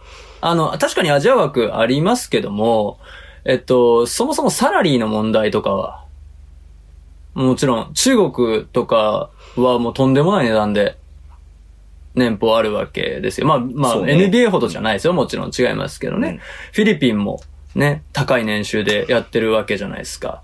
で、お金っていう面で考えた場合、自国のリーグでやった方が絶対儲かるんで、そっちの方がいいって考えるのは多分あると思うんですね。で、そこをあえて、日本に行って、多分サラリーも下がるでしょう。それを選択する理由っていうのが今はあまりないんじゃないって僕はちょっと思っちゃってます、正直。うんうんうんうんうんはい下がるのかな下がるでしょうね、多分。中国とか韓国とかに比べたら。そうだよね。多分下がりますねうん中国に逆にその東アジアじゃなくて東南アジアの選手がどれぐらいいるんですかねああ、それ全然知らないですね。その、国によって変わりませんその話って。うん。元 NBA とかはね、結構いる行けきどまね。す、行きます。うん。うん。うん。ただ、中国人が来ることはほぼないけど、ラベナみたいな選手が来ることうんは、はい。大いにあり得るとかっていう感じってことですよね。多分今のか現状だと。多分、ラベナ選手だから来れたんだと思いますね。プロ選手じゃないじゃなでいですか。はないからううんん、そう。バリヤバン・リジェのミ多ンとかも分、ね。そうそうそうそうそう。バリバリの今、プロ選手だっていう人はあんま来ないんじゃないかなと僕はちょっと思っちゃってますね。残なちょっとまあ切ないですけど。うんもし本当に魅力的だったらジェイミー・リーンは来ますからね、きっと。ね。いや、本当本当っすよ。だって その、なんて言うんだろう本当っ。すよ中国とかでやるよりも日本でやった方が給料が高くて、まあうんそのまま次のステップでアメリカに戻りやすいとかっていう魅力がもしあるのであれば、うん。いやっー、臨州派を、痛かったですよね。で、まあ、まあ、結局それもね、日本のこの B リーグの市場規模っていうところの問題になってきちゃうんで、そうですね。うん。まあ、それはもちろんね、まだ5年目のリーグなんでね、発展途上なんで、うんただこの段階で作って、うんまあ、開かれてるっていうか、まあ、開かれてるって言い方っていうよりも、まあ、そういう受け皿があるっていう風な体制を取っておくことは、い早い段階でやっておくべきことなので、そうですね。まあ、まあ、まだ1年目なんで、これに関しては先5年とか10年とか考えたときに、あの時このルール作っといてよかったよねっていう風になる気が来るとは思うけどね。思いますね。最で、近。もう一つ思うのは、日本から、そういうアジアのフィリピンとかうんうん、中国とか、まあ、中村太一くんが今回行きましたけれはい、ど KBL 行もき、ましたね。そう。で、まあ、日本のトップ選手、代表クラスの選手が行けるようになると、うん。より、その、なんか交流じゃないけれども、うんあっちこっちっていう風になってくると、より面白さもあって、アジア全体が日本っていうリーグにもむ目が向くし、うん。逆にあに B リーグを普段見てる人が、アジアの違うリーグを見てみようっていう風になることで、いろいろとバスケに対する知識だったりとか、まあそういうけ見識見識が広がるみたいなところはあるのうんうんうんうんうんが、まあ、今の段階ではまだそれが起きなくても、まあ、リーグとして今後先やってってほしいなっていう感じかな。そうですね。うん。えっと、日本でい一番成功したアジア枠の例サッカーのあれですかあの、チャナティップ選手ですかね。一番多分成功した例ってもしかして。そうですね、チャナティップは現状では一番、うん。コンサドーレのね。うん確かミャンマーの視聴率めちゃめちゃ稼いでるんでしょ確か。ミャンマーからの視聴とか、あのーうん、アクセスとかすごいら今、しい J んでリすーよ。グは東南アジアでめっちゃ人気高いですね。ですよね。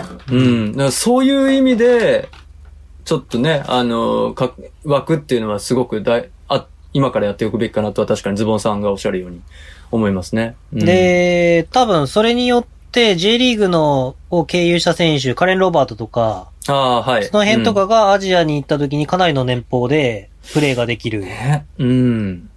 で、まあ、そのサッカーが人気スポーツっていうのもあるけど、もちろんそうですね。ベトナムとかタイとかその辺で。うん。うん。うん。そうですね。うん。あれ、チャナディップの前に来いやて今た、えあいつなんだっけ、名前。最初に来た。最初に来た選手はちょっと失敗したんでね。あ、そうなんですか。そう。で、その、後にチャナティップがうん。入ってきて、うん。ドーンって言ったんだけど、最初に来たあの、タイのメッシみたいなやつ は、ああ、言ってましたタイのメね。は、タイのメッシあんま活躍できなかった。ありましたね、タイのメッシ。うん。ねいや、ででも、まあも、個人的には、まあ今の段階であ違ういいとか悪いとか、うまくいくとかっていうのは判断する段階ではないかなっていうふうには思うよね。もちろんね。そそうですねりゃそうだと思う。タイのメッシがチャナティップか。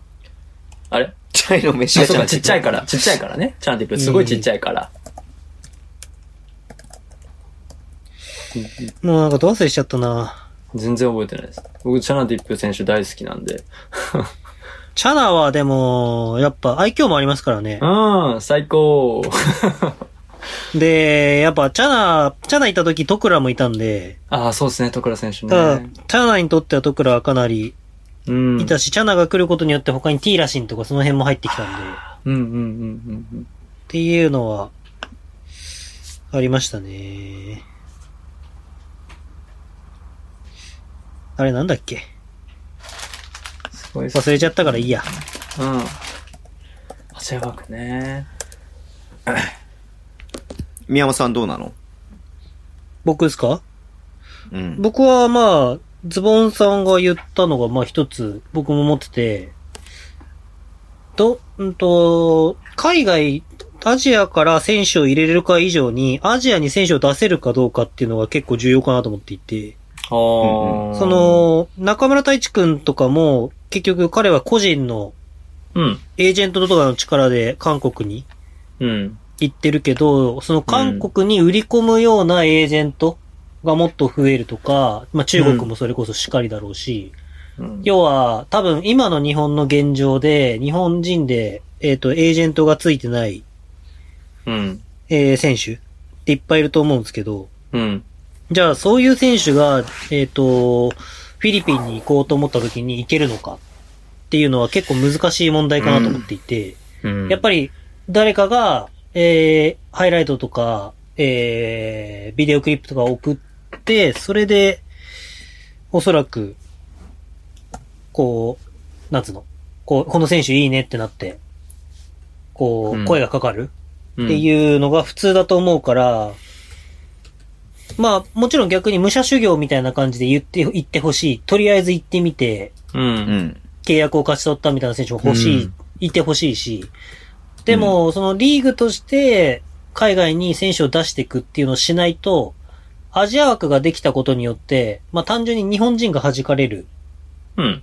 そうだよね。もんちろんですけど、で、それは僕いいことだと個人的には思ってるんですよ。要は、あのー、YouTube でも言ったんですけど、あの、そこら辺に転がってるポイントガードって僕いらないと思うんで、ほう、 はい、まあまあまあまあまあまあ。なんか、中にはスクリーンかけに行ったらスクリーンで吹っ飛ばされて、なんか、パールだろうって言ってるガードもいたんで、最近ちょっと見た中では。うんうんだってスクリーンかけに行ったんだから転ぶなよって話じゃないですか、柱なんだまかあら。ね。うだんからそれぐらい、ただ B リーグはフィジカルが強くなってきてる。うん。その、今のちょっと悪口っぽくなりましたけど、でもそれぐらいフィジカルが強くなってきてる中で、フィジカルの重要性を感じない選手っていうのは僕はいらないと思うんですよね。うん。うん。っていうか、活躍できない。うん。はい結局厳しいでしょうね弱いチームっていうのはそういう選手を抱えてしまってる。う。うんんっ。ていう、まあ、北海道とか、なんかその辺とかっていうのうは、ん。ごめん、ちょっと今聞こえなかったけうどん、。僕もちょっと今、ネットワークが調子悪かったんで、ちょっとこう聞こえなかったです。逃げるな、二人とも。マジで、だってほんマジで宮本は北海道に帰る気がないんじゃないいや、かとだ思っうてズボンさん今北海道にいるんですって。いや、でも、本当にストレートに言うならば、やっぱそこをちゃんと気づかないとレバンガまは。あそうだよね。そこを気づいて、うんでそこを強くしてね、やっていかないといけないっていうのは間違いなくあるよね。うんあ、のー発展のためにはそうそうそうそう。で、あの、じゃあそれで、例えば、ストレングスコーチがいないとかだったらまだ言うわかるんですよ、僕は理由が、意味が。現状ね。うんただ、大塚さんっていう今いますけど素ね晴らしいストレングスコーチがいるのにそうなってるっていうのは、うん。それってやってないだけじゃんっていうことになっちゃうんで、うん目の前でそうう、それが起こってるってことは。うだん。からそれを、まあ、差として如実に現れてきたってことを、要は肌感覚で感じられてない。うん。理解、。理解してない。うん。ん。で、もちろん選手だって考えてることはたくさんあるし、やるべきことはたくさんあるから、言い分はあるんだろうけど、うん。でも、あのー頑張れば OK ですっていう世界ではないので、うん。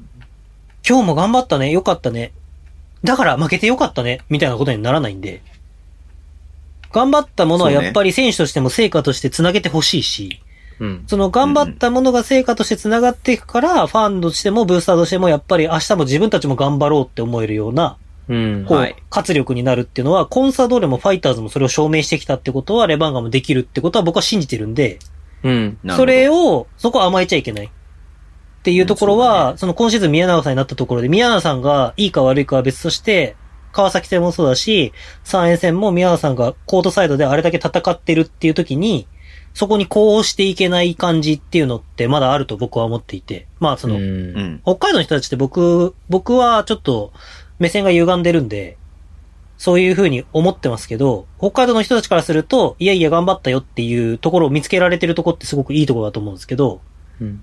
ただ、その、次のステップに行くためには、頑張ったからいいんだよっていうところではない世界だよっていうところを理解しなきゃいけない。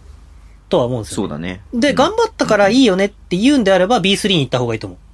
その、クラブごうと。んうんうんうん。うん。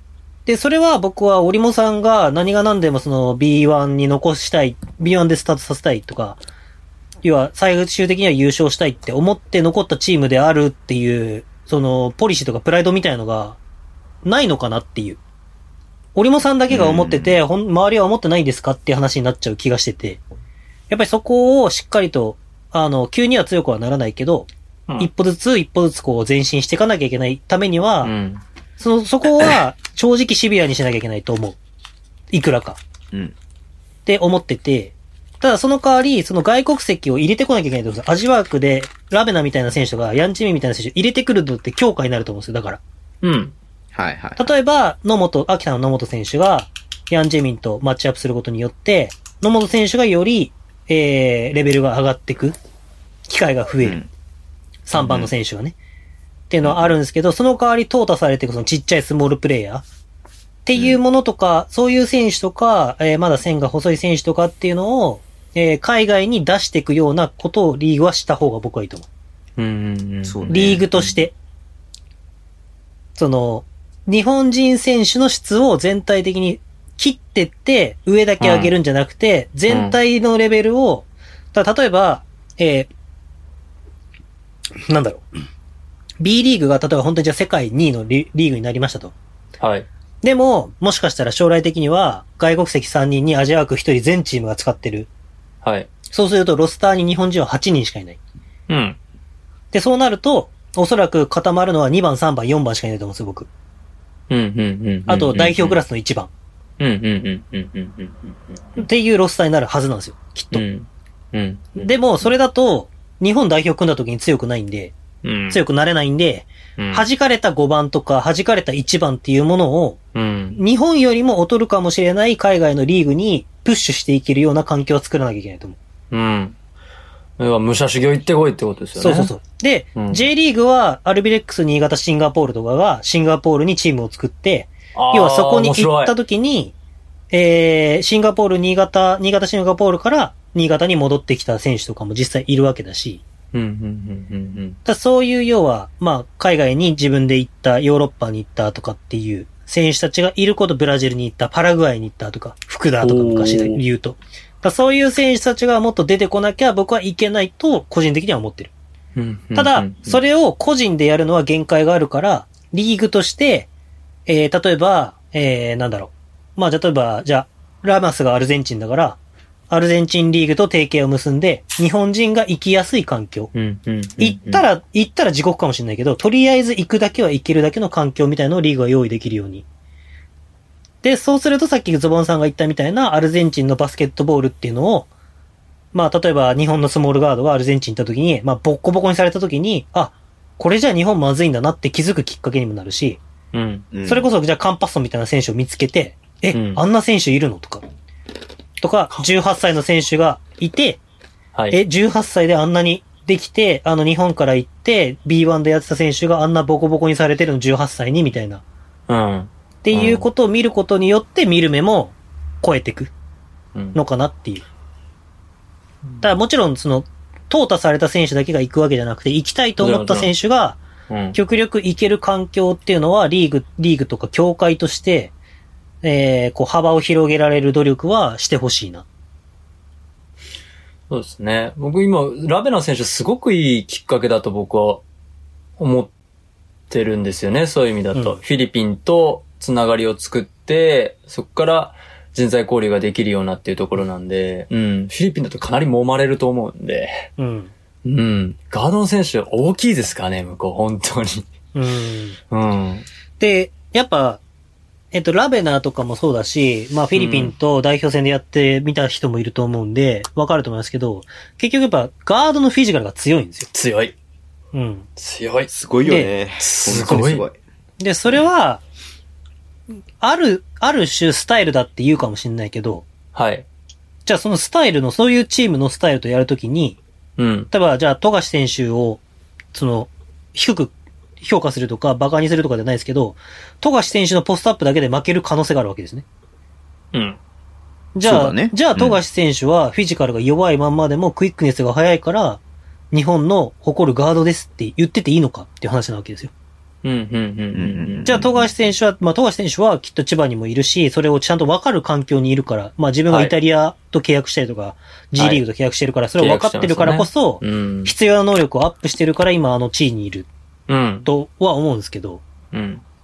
でも、そういうことをちゃんと、なんて言うんだろう、こう、知る機会はいろんな双方、それそれこそそれを、例えば元日本代表クラス、じゃあ篠山選手がフィリピンに行きましたと。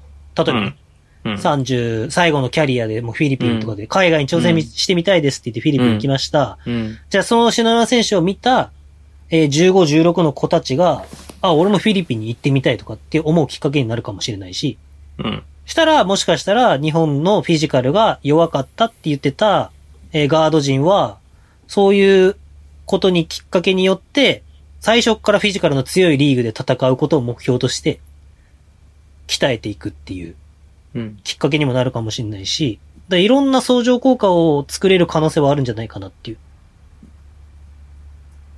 だから、うん、なんか、今その過渡期だと僕思うんですよね。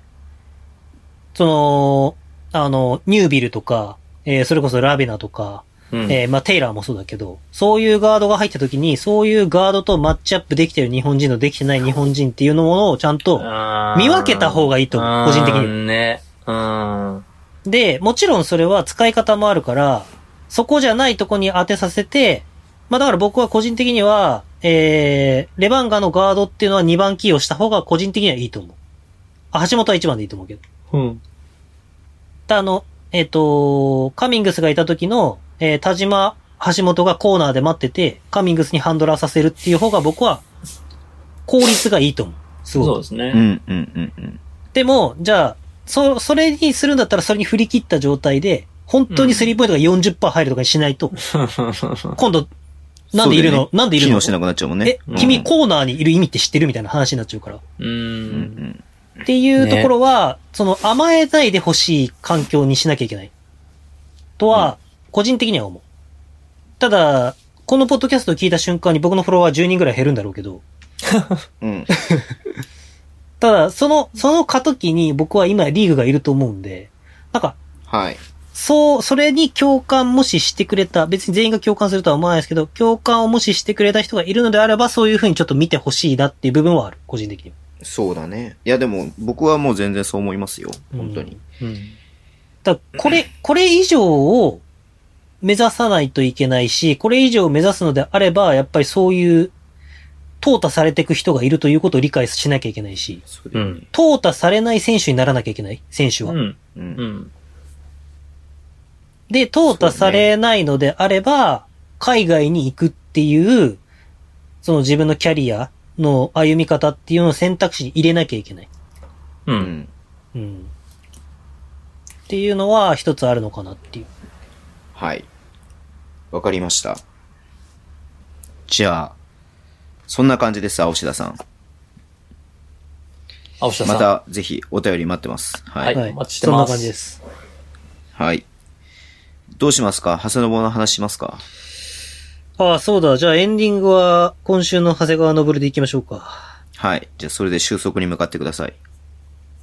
チャナティップの前の外国人なんだっけアジョワ君の。いや、もういいよ、それ。探しても出てこないんだから。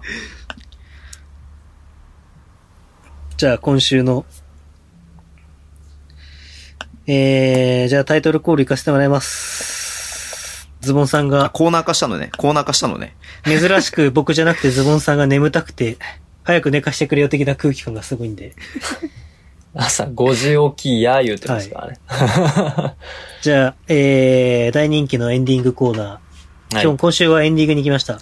今週の、長谷川昇る。よう、待ってましたえー、前回の配信を聞いていただいた方いるかもしれませんけれども、前回の配信で私が一番悲しかったのは、今週の長谷川昇とコールしたところにエコーがついてないところ でした。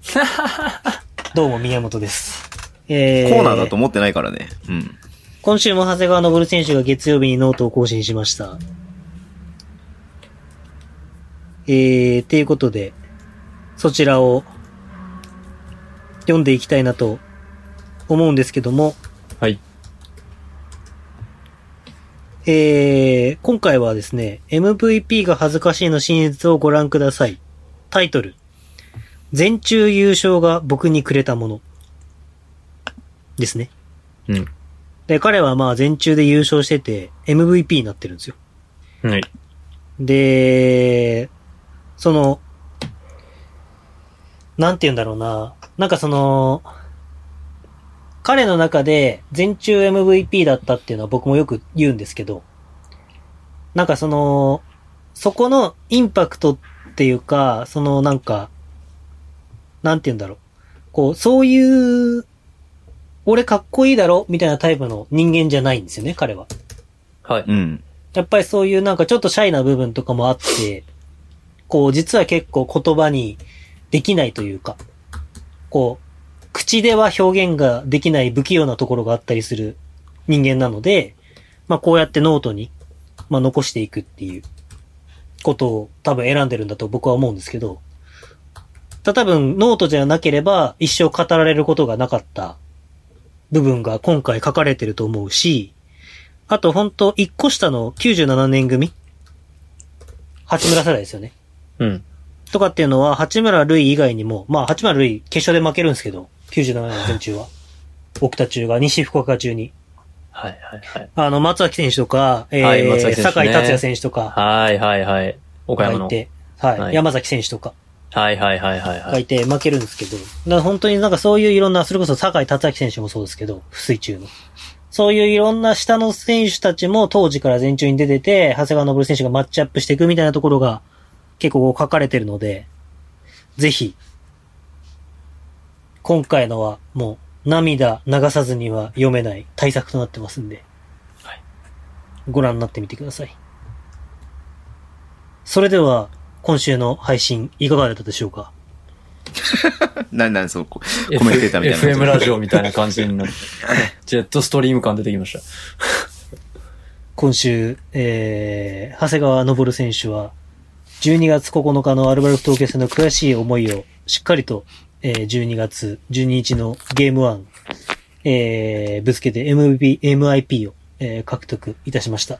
はい。だけど、やっぱり安岡がすごい、See you guys! いいのそれで あ、ダメダメいいのいや、いいと思います。いや、いいけど、いいいいとけ思いどま。す。いいと思いあ、まじゃす。あ、や、仕切り直そう仕切り直そう直さなく仕て、切り直さなくていいですよ。もう大丈夫ですよ。仕き直そう。ただ滑って終わったみたいな感じになってる。もう一回どうぞ。はもいう一回どうぞ。えー、もうなんか思いつかないですけど。じゃあ、終わりにします。皆さん、じじゃあ、良いお年を。はい。良いお年を。ズボンさんが今回北海道で食べた、僕が滑ったんで、全力で。まだ雪が積もってないのに滑ったんで、だけど、やっぱり安岡がすごい。なんか自ら滑りに来た人いるんだけど 大丈夫もうな、もう。それ、怪我する、絶こ対れ怪我するでやつ、これでもうエンディング押してったろうかなと思って。